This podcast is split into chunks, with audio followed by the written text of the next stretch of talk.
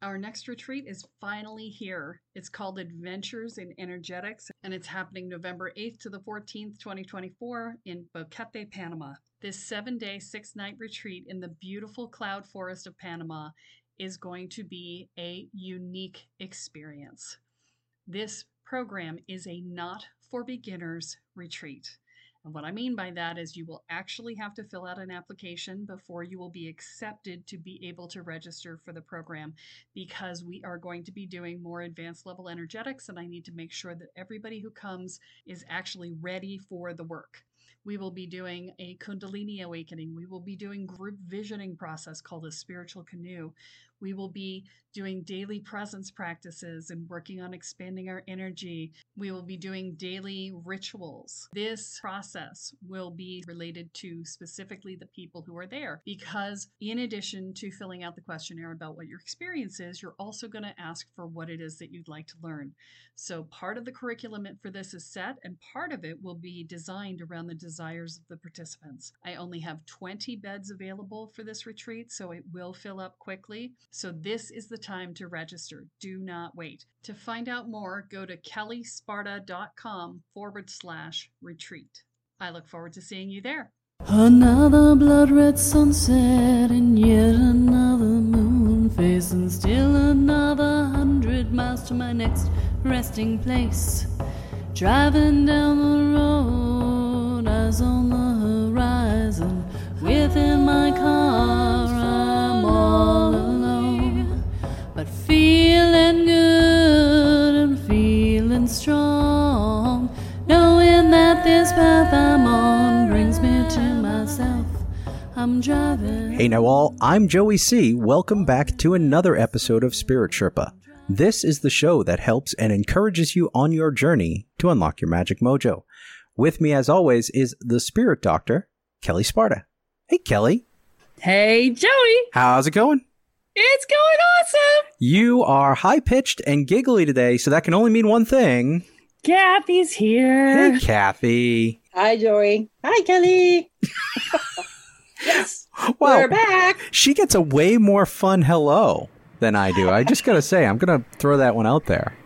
Yeah, well, we were being silly before we started. You really were. And you weren't playing. You were laughing, but you weren't playing. So those who play get better hellos. I guess so. All right. Wow. We'll just do the play episode. Speaking of the play episode, what is this episode about? This is so not the play episode. If Kathy's here, it's gotta be something fun. Well, we're doing a mythology episode again. Yeah, and it's been a while since we've done one. Thanks, coronavirus. That's fun unto itself, but this particular mythology is not super fun, but it is super useful. Okay. You want to tell them, Kathy? Yeah, we're going to basically talk about the descent of Inanna. Inanna being the queen of heaven, and the oldest version of this myth being Sumerian. There's a later version that's Akkadian. It's shorter and doesn't have as much detail. So the Sumerian version is the older version. It has been the subject of many rituals for people going through transformational processes over the years. It's a very robust myth for not only learning about history and different belief systems, but also about your own role in your life. Okay. That doesn't sound silly at all. No. As I said, not the play episode. No play episode. All right. So do we want to start with maybe a Reader's Digest version of this very robust myth to at least get people understanding of what we're talking about when we say the descent of Inanna? So we've just identified who she is and we know where the myth is coming from, but what is the story? Inanna, in this version, is the queen of heaven, and her supposedly older, as she is described, sister, Ereshkigal, is the queen of the dead, or the queen of the underworld. And Ereshkigal's husband has passed. So her sister Inanna decides to go down into the realm of the dead for the funeral rites of her sister's husband. But she is the queen of heaven. So she comes with all her finery and all her everything. And Ereshkigal, who is both grieving and angry and not exactly a fan of her sister, is, you know, who do you think you are kind of noise. It basically says you cannot pass. The gates into the realm of the dead are locked to you. There are 7 of them, and at each of the 7, the Queen of Heaven has to give something up until she comes before Ereshkigal in the realm of the dead, basically with nothing. But she still has, at least in the Sumerian version of the myth, a lot of attitude, because after all, she is the Queen of Heaven, even though she's naked. Yes. Ereshkigal is kind of like, enough, and basically turns her into a corpse and hangs her up in a meat hook. So it's kind of like, okay, we're done with you. As I said, not the fun version. No. Not the fun version. That's right. And we'll go into this in a little bit more detail, but the Queen of Heaven had a plan. And she said, if I'm not back in 3 days, somebody, you know, come looking for me. There were 4 major gods at the time, and her assistant, essentially, went to them and said, help, you know, Inanna's stuck down in the underworld. And 3 of them said, that was her choice. No big deal. And the 4th one said, nah, we need the Queen of Heaven back. I like the idea. He specifically took the dirt from underneath his fingernails. Now, how's that for a creative act? He took the dirt from underneath his fingernails and made 2 constructs, kind of like golems, but you know they had a different name, to go down into the underworld and to get Inanna out. So they do this, and they work with Ereshkigal, and they help her. And again, we can go into all of this, but they manage to get Inanna out. But Ereshkigal says somebody's got to take her place. I'm not just letting her out of here. Somebody's got to come back in. In the Sumerian version of the myth, she goes and looks, and first they're going to take her handmaiden. Well, no, her handmaiden is in mourning and tried to help her out. And then they're going to take a couple other of the people of her court. No, these people were in mourning and were sad to see her go. And then there was her husband. And he was all tricked out in all his great jewels and everything else and sitting on her throne going, I'm the man, I'm the man, I'm the man. And she said, you're going down into the underworld. You don't miss me at all. You didn't care. And so he got sent down into the underworld. And then there's some additional pieces that go with it. And it's part of his sister feels bad for him. So she offers to take his place. And then what you have is, so he goes 6 months and the sister goes 6 months. And now you have a myth that is sort of the foundation for the same Persephone and Hades type of thing to try and explain the 2 seasons, you know, the rainy season and the dry season that exist in that part of the world. So there's a whole bunch of many, many layers to this. In the ritual context, we don't do all of that. There's a certain part of it that we focus on, but that's kind of like the quick version of the story. Now, before we go any further into the conversation about the myth, the ritual version, I want to say this is not a ritual that you fuck about with. This is a burn your ass ritual. So this is not for beginners. If you are a beginner, do not think that you can do this ritual and come out unscathed. And if you are intermediate, the same warning, because the advanced people already know they're going to get their butts burned, and that's what they're going in for. So I just want to say that out loud. Okay, so what is the ritual that we're talking about here? I know rituals have a little mystery to them, but we got to give a little indication of what we're talking about with this, right? So traditionally, and I've seen many of these rituals done over the decades that we've been wandering through pagan worlds, but traditionally they are the 7 gates that you have to go through, and the stripping away of self, and then the coming into the underworld and having to claim yourself anew.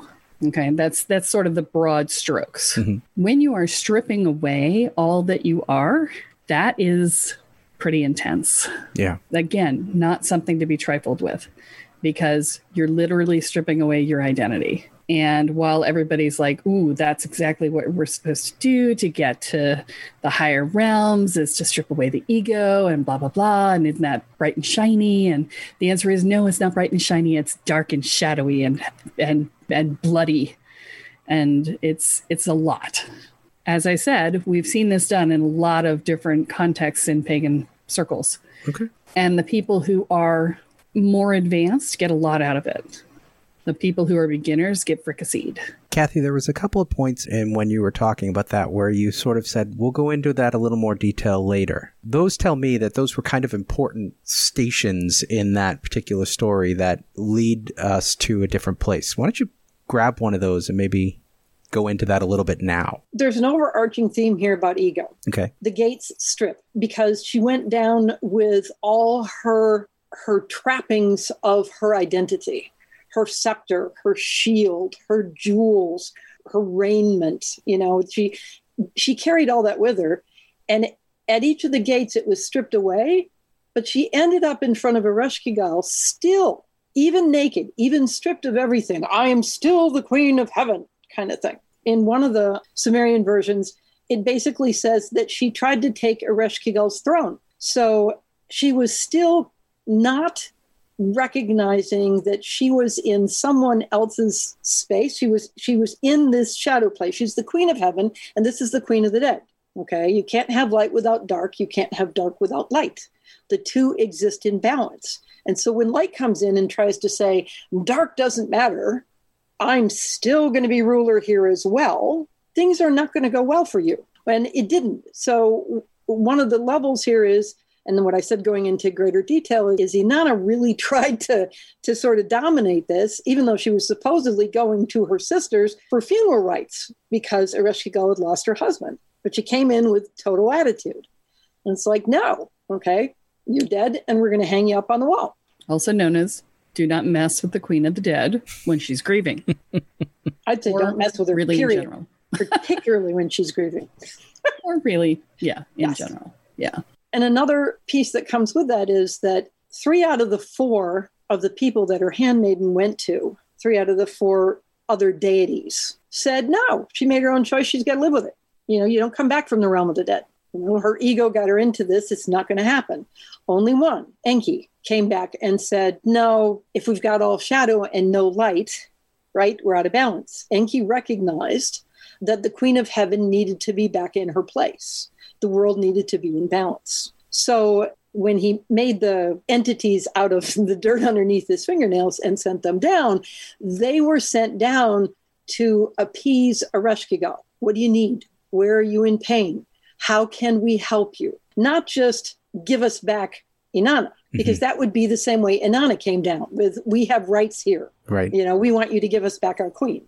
So again, the message is defer to the power of the shadow when in the shadow's place. Have respect. Have respect. Yeah. Exactly. And they did. And because she was grieving and because she was in pain, they helped her. And she offered them, you know, what do you want? And they asked for the body of Inanna, because it was the body. The myth says that they brought her the water of life as well as food to help restore her. Because it wasn't just, okay, we're going to unhook her and she's going to walk back up. No, there had to be an intervention. There's a death here. Okay, like in a lot of shamanic transformations, there is a death of ego here. And there needs to be something that brings a rebirth or a reactivation, brings life back to this person or to the person going through the process, which is what these entities did, brought life back. So she was rebirthed in a way, Inanna. And in the rest of the story, she is not high and mighty. She is still the queen of heaven, but you get a sense in the way the story reads is that she is now inhabiting her role from a place of respect and understanding instead of a place of ego. Mm-hmm. So that when, you know, when the demons come back up out of the world of the dead, you know, saying somebody's got to come back down and take your place, she wasn't letting them take the people who obviously cared about her, who were in sackcloth, who were mourning her, who she understood cared about her, and she cared about them. It was Dumuzi, the faithless husband, who was just as happy to be king now that she wasn't there anymore. That was kind of like, no, you know, that's you did nothing to help me. You did nothing to, you know, show that you even cared that I was gone or that you even noticed. So there's also the, when you come back from the land of the dead, when you come back from that experience, who is with you? Well, people will fall away. And you notice she didn't go looking for her scepter or her shield or for, you know, anything. She was perfectly happy to come up without them because they were the trappings of ego. And so there's that other piece in there, which is that when you come back up out of the underworld, everything looks different, right?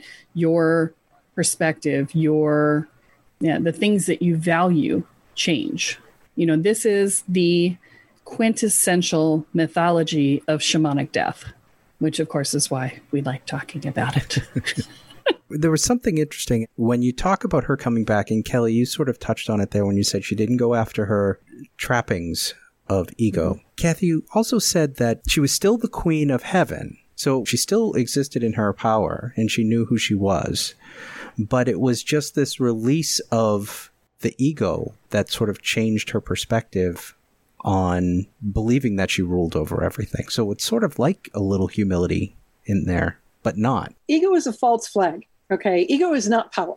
Ego is, the Wizard of Oz. You know, pay no attention to that man behind the curtain. I am the great and all-powerful Oz. Yeah. You know, that's what ego is.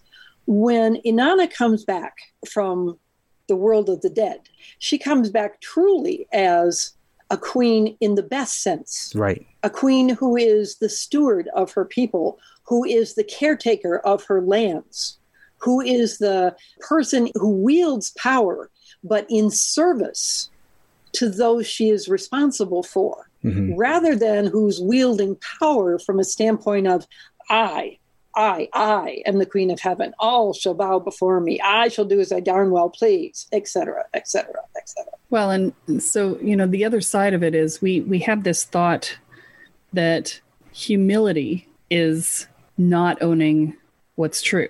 Mm-hmm. That's just patently untrue. It's not arrogance if it's true.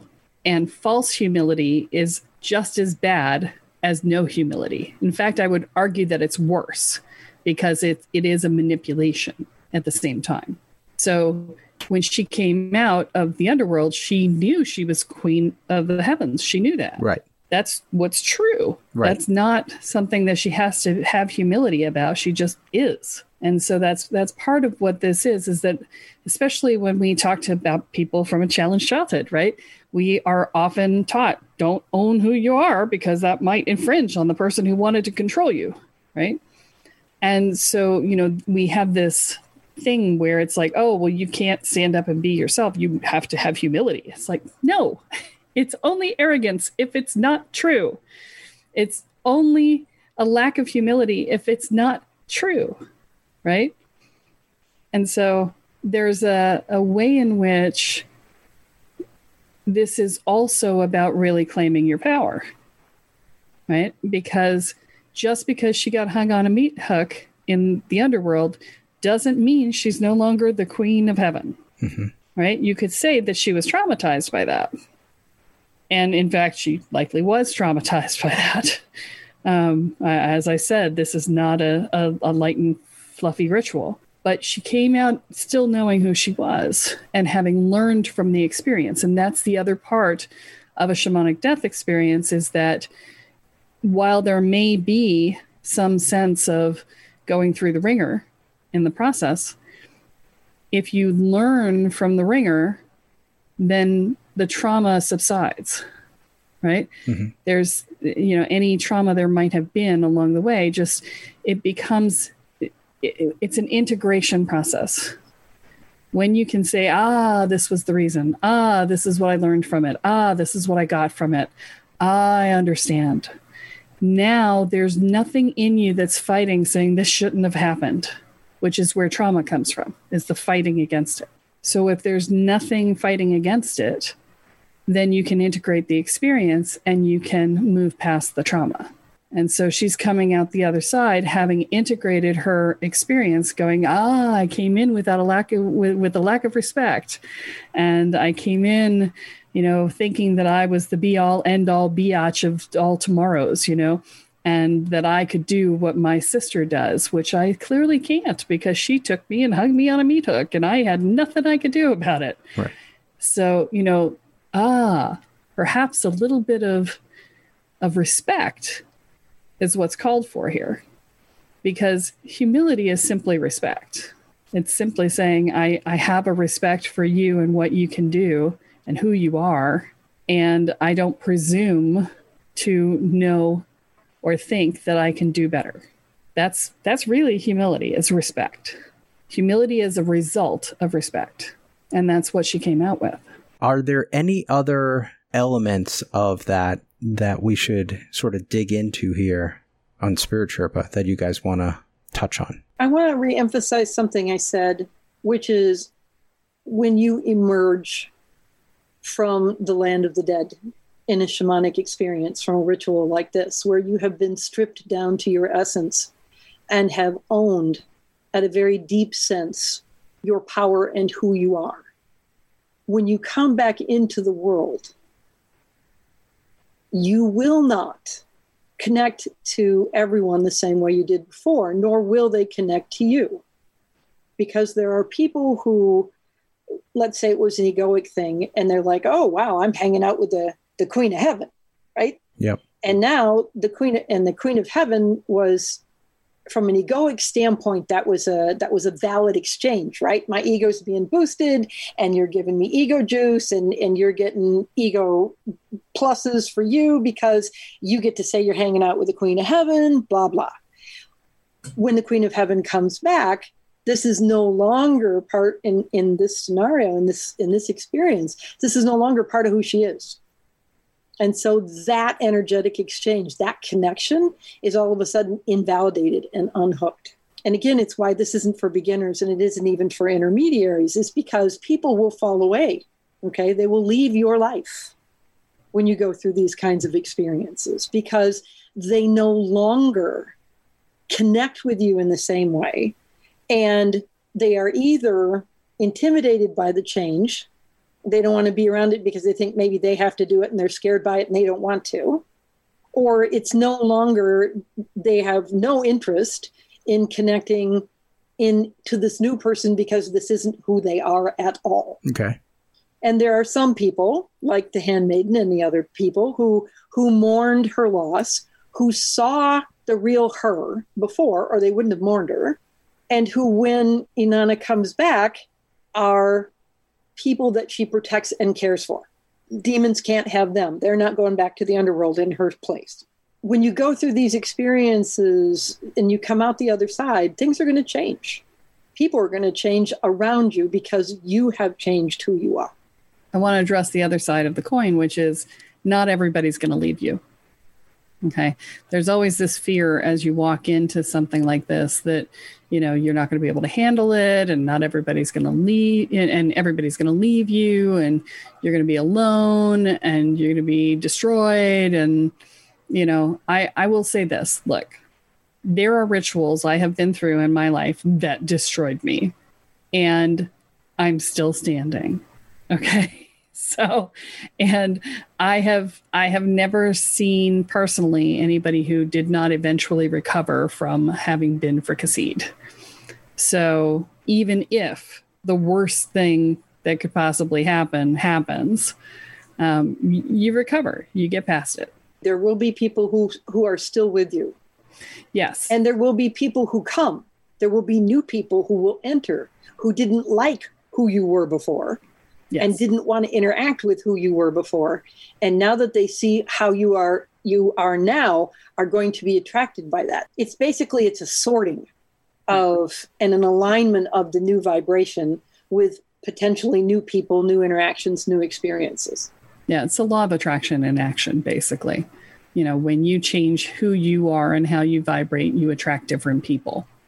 And some of the people you vibrated with before don't fit anymore. And some new people will show up because you are literally different. Now, if for some reason you get the opportunity to do an event like this and you are, you know, you're willing to go through it, or if you're going through a shamanic death of your own and you're trying to figure out how to deal. One thing I will say is that if you have jewelry that you wear or something of that nature, that when you go through a shamanic death, it is appropriate to update it and to question that again. I remember one of the participants at the last Descent of Inanna ritual I was around. I didn't participate, but it happened at an event I was at. He was going in, and I was vending at a booth, and I was making jewelry. I made transformational jewelry at the time. And he handed me his personal necklace, and he said, "I'm going to do the descent of Inanna, and I would like you to update this to reflect the new person." And so that's what I did. And he said, "I'm going to send somebody to come and get this from you so that it can be ready for me when I come back out. And I don't want to see it before it gets presented to me." And so, we did that because that was his piece. That was what he wore all the time. And so I had a part in participating in that, which was kind of cool for me because I didn't get to do the ritual itself, but I did get to participate. I want to point out in the ritual also, we've talked about Inanna and Ereshkigal and Enki and the, the handmaidens and all the rest of that. But in the ritual itself, one of the most important roles is the gatekeepers. Absolutely. Okay. Because in any ritual, actually. Yes. Yep. The people go, "Oh, I don't get to be Ereshkigal," or, "Oh, I don't get to be Inanna." It's kind of like being a gatekeeper, being a good, effective gatekeeper is one of the most difficult things you can do. Absolutely. Because the Inannas of the world will show up at your gate and go, "I am the queen of heaven. You will let me through." And you could just sit there and go, "No," until they give up something that's meaningful. And they can't just toss you a scarf, right? "Well, here, take this." It's kind of like the pieces that Inanna is stripped of. And what the gatekeepers are there to do is to take something of substance from her and to hold it. If that ritualist, if the person going through as Inanna is not giving you something of substance as a gatekeeper, you don't pass the gate. This can be a very long ritual. There are 7 gates, okay? And if you got somebody who's really stuck in their ego and really doesn't want to give this up, and almost invariably, everyone I've ever been, that last gate is give up your clothes. Mm-hmm. So you are naked, truly naked going into there. And they'll fight you. I've been gatekeepers on these things. They'll fight you, and you got to stand there and go, you. You have to hold it with integrity and clarity, because if you give in, the ritual collapses. And even if you feel bad for them, which often you will, you feel bad that, you've sent them back 8 times and they can't get through. And you're like, you can't let them through, even if you feel bad for them, because you're violating the ritual. We started off talking about silly voices and playing, and now we're talking about stripping away our souls and our clothes in a ritual. I did say it wasn't the play one. Yeah, this has been one heck of a journey. What can people do? We said don't mess with this ritual. This is not for beginners. This is not for intermediaries. This is for people who are really ready to do this. But is there stuff that people in the Spirit Sherpa stage of their journey that they can take from this mythology to help them in their journey? One of the reasons why we're doing this one right now, because we discussed doing a different episode today, is that we as Americans, and I know not everybody who listens to the podcast is American, but as Americans, we are going through a descent of Inanna right now. Our entire country is going through a descent of Inanna. We are stripping away long-held belief structures. We are questioning who we are at our core. We are questioning who we have been at our core, and whether or not our structures that have been put in place for generations are valid. This is a classic descent of Inanna experience. And so we can take the understanding of this experience, of this journey, and apply it to the experience that's happening in the world right now. And to be able to understand that there are 7 gateways, and we're not very far in, right?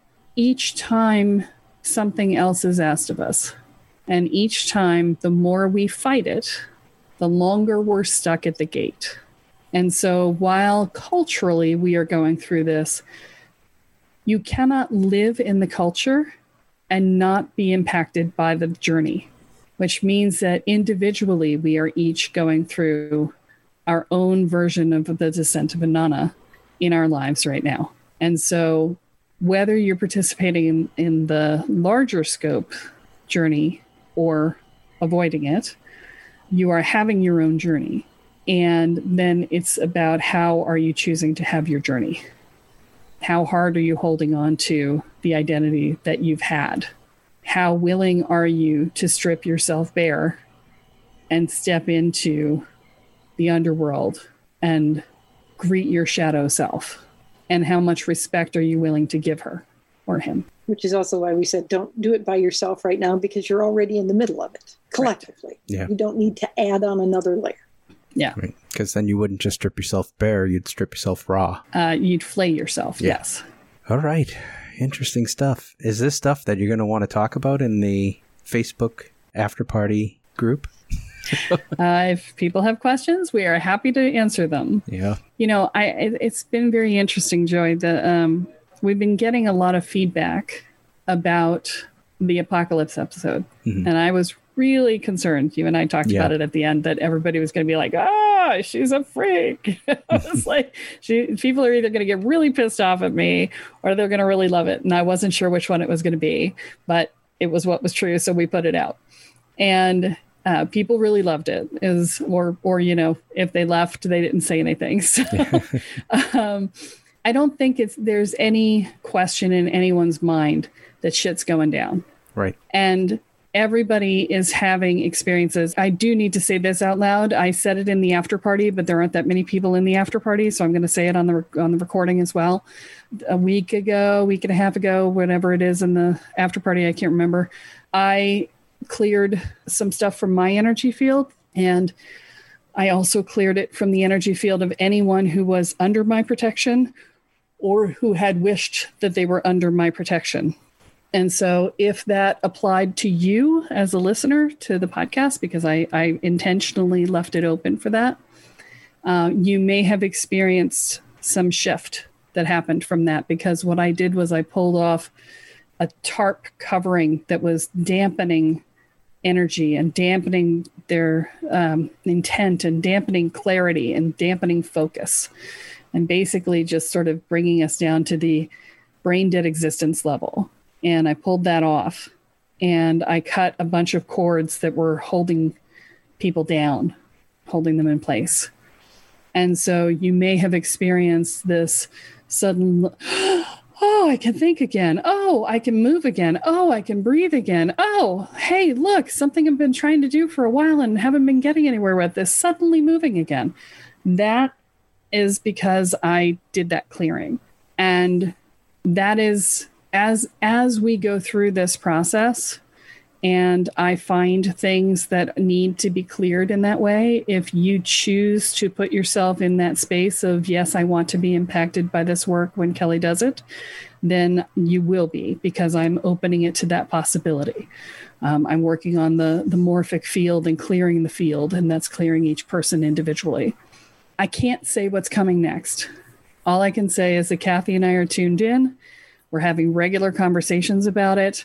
We are doing what we can to keep people moving forward and to mitigate the damage as we go. Because, you know, you don't go through this level of transition without there being some blowback. And so we can't keep it from happening, but we can help smooth the way. You're welcome. I guess spiritual curlers, isn't curling the sport where you sweep the brooms in front of the moving puck, that it moves along on the ice more smoothly. Yep. So you're engaging in spiritual curling. All right. Do either of you have anything you want to sort of wrap this up with, other than don't screw around, but hear the story? Yeah, I do want to say have some fun, because, you know, whenever you're going through a massive transformation, it's hard. And the thing that makes it bearable sometimes, and the thing that sort of greases the wheels of movement, is fun.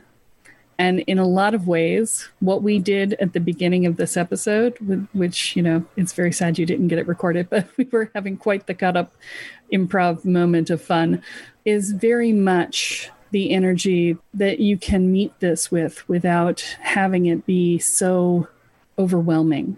If it starts to get overwhelming, just be silly and have some fun. Don't take it so seriously, because it's going to happen whether you take it seriously or not. So you might as well enjoy the process. Anything from you, Kathy? When she said that, I was reminded of another ritual I was in where there was a station that spoke to standing in your power, like this is, and owning yourself and being a whole person that doesn't exist at the whim of others, you know, that you know who you are. And the ritualists in that ritual then had jet puff marshmallows, big ones, and threw them at you and said, and pelted you with them and said, and remember not to take yourself too seriously. So it's one thing they mostly did. It's one thing to stand in your power, and you need to, particularly in this, and to let the things that need to fall away, you know, to not resist it, but to let it go. But there's another thing to just say, to remember that we are all beings of immense creativity and we all have access to great joy, and that is part of living too. All right. Well, that is all that we have for this week, but be sure to join us next time as Kelle adds another chapter into your guide to energy, magic, and the spirit world. I'm Joey C, here with Kelle Sparta and Kathy Shiren, and you have been listening to Spirit Sherpa. So long, everyone. Bring out your dead. Bring out your dead. I'm not dead yet. Only mostly dead. I travel over 13,000 hours. I'll leave behind a little fear. Spirit Sherpa is the sole property of Kelle Sparta Enterprises and is distributed under Creative Commons BY-NC-ND 4.0 license. For more information about this licensing, please go to creativecommons.org. Any requests for deviations to this licensing should be sent to KELLE@KELLESPARTA.com. That's Kelly@KelleSparta.com. To sign up or to get more information on the programs, offerings, and services referenced in this episode, please go to KelleSparta.com. This episode of Spirit Sherpa has been produced by Honu Voice Productions. And my love and my life and me. Are you waking up to the spiritual world and realizing that you have no idea what you're doing, but you feel like you kind of probably should, especially since you seem to be seeing things and feeling things and having things see you that maybe aren't so great, and that you might want to actually control your experience of that? Well, I have great news for you, because our Welcome to the Woo program does just that for you. It teaches you how to hold your energy field, manage your energy field, clear your energy field, protect your energy field, and learn how to protect your space. And you learn how to do basic divination and talk to your guides, so that you feel like you actually have a clue and have a way to talk to the guides that will help you to figure everything else out. And it teaches you how to make sure that you feel mentally, emotionally, and energetically safe. That means that we also deal with things like fear and anxiety and worry and dread and self-doubt and inner and outer judgments. And we help you build a foundation of self-support and courage. All of these things together create a solid sense of safety in your own life. They will reduce your stress levels in half, guaranteed. So visit the website at kellesparta.com and find out more about the Welcome to the Woo program. Your future awaits.